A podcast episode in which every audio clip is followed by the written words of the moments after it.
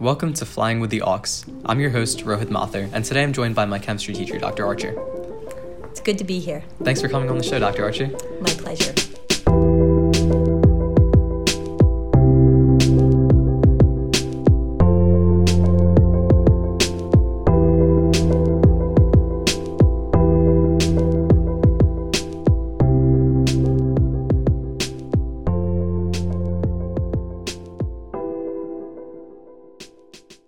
So, Dr. Archer, in your own words, what is chemistry? Uh, chemistry is a way that we can investigate the relationship between different substances in the universe. And these could be gases, or they could be liquids, they could be solids, they could be pure, they could be mixtures. Yeah, so I, I think when I first started off learning about chemistry, I pretty much just pictured the periodic table of elements.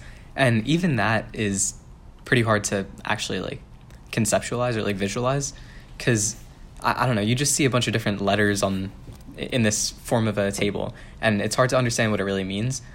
Um, like I knew that there was like hydrogen and there was silver, for example, but I didn't realize that silver, like the if you look at the atomic mass of hydrogen, it's one point oh one atomic units, and then silver is one oh seven point three seven, and I didn't realize that meant that silver weighed like hundred times more, and like silver is like a good amount bigger than hydrogen. It's it's hard to visualize because they're so small that we can't see them, but they still do have distinctions among each other. And that is an amazing thing that everything is made up of these tiny, little tiny atoms. And Yeah. on the periodic table, there's only just over 100 of these types of atoms, but there's millions and millions of different substances that they make up. Yeah, so it's like these like roughly 100 have different like if they're arranged in different patterns or they come together in different ways, they can make like everything in the universe pretty much. Yep, everything in the universe. It's crazy to think about. Um, so Dr. Archer, how did you get interested in chemistry? Well, um, as a child, I always enjoyed science and I liked math. Um, my dad was actually a chemistry professor, so we talked a lot about chemistry at home in terms of how do things work. So I enjoyed that, and when I went to college, um, I was either going to major in chemistry or physics, and I ended up choosing chemistry, and I'm glad I did. Awesome. Yes. So one thing that's been pretty interesting to me for chemistry is that it's just like we were saying it.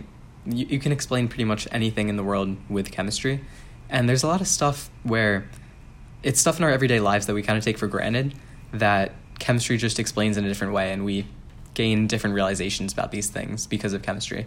So one that we were talking about earlier is like using salt in cooking versus like salt being used on the road to lower the uh, temperature, uh, to lower the freezing point of the ice, right? That's right. Yeah. Yeah. So on the in the wintertime, we put salt on the roads so that the freezing point goes down.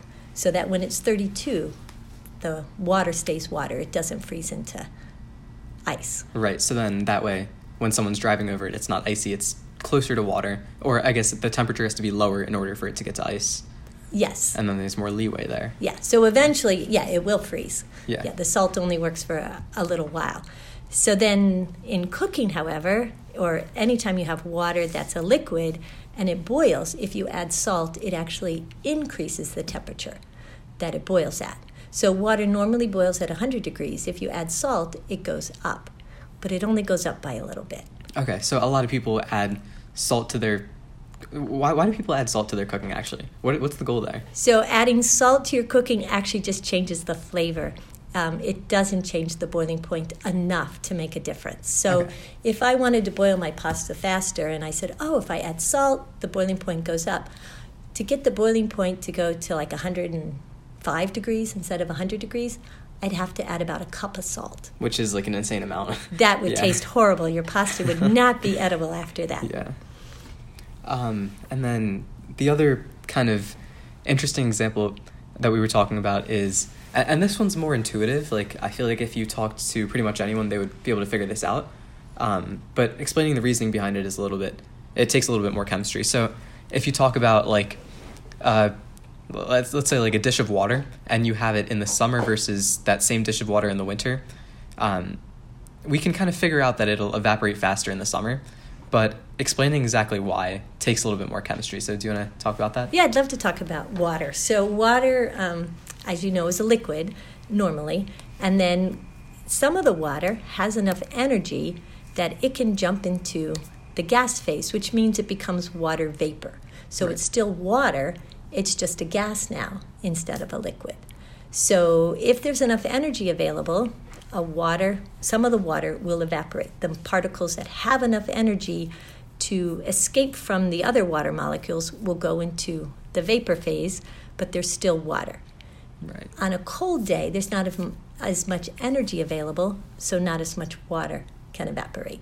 Okay. So this is still, it still remains H2O. Like the chemical formula is the same, and because of that, it's not really a chemical reaction. It's a phase shift. Right? Is that the right word for it? Exactly. It's we call it a phase change. Phase change, Yep. okay. It went from being a liquid to a gas, but it's still water.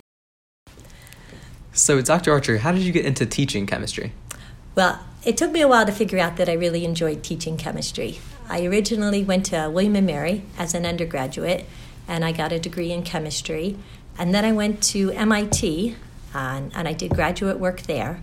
And then I transferred to the University of Virginia, and that's where I got my PhD in chemistry. And my research there was looking at peptides interacting with membranes. We were actually looking at alamethicin, which can disrupt the voltage gated channels in membranes. Yeah, that's really interesting. So, I think we had talked before about how you really studied the intersection between chemistry and biology, right? Yes, in fact, in graduate school, even though I was technically a chemistry major, I started to do a lot more biochemistry, which is using chemistry applied to biological systems. Yeah.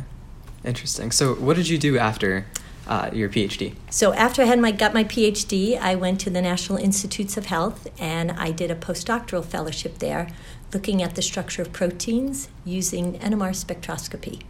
So um, it was it was interesting um, and it was cool. We got really neat pictures and stuff of what the proteins looked like by using this technique called NMR spectroscopy. And then I was hired by a pharmaceutical company to do research. So after about seven years with the pharmaceutical company, our division got sold, uh, and I didn't want to move, so I looked for something else I could do in the area, and I started teaching at a local college, and then um, about seven years ago, I started teaching here at Archmere.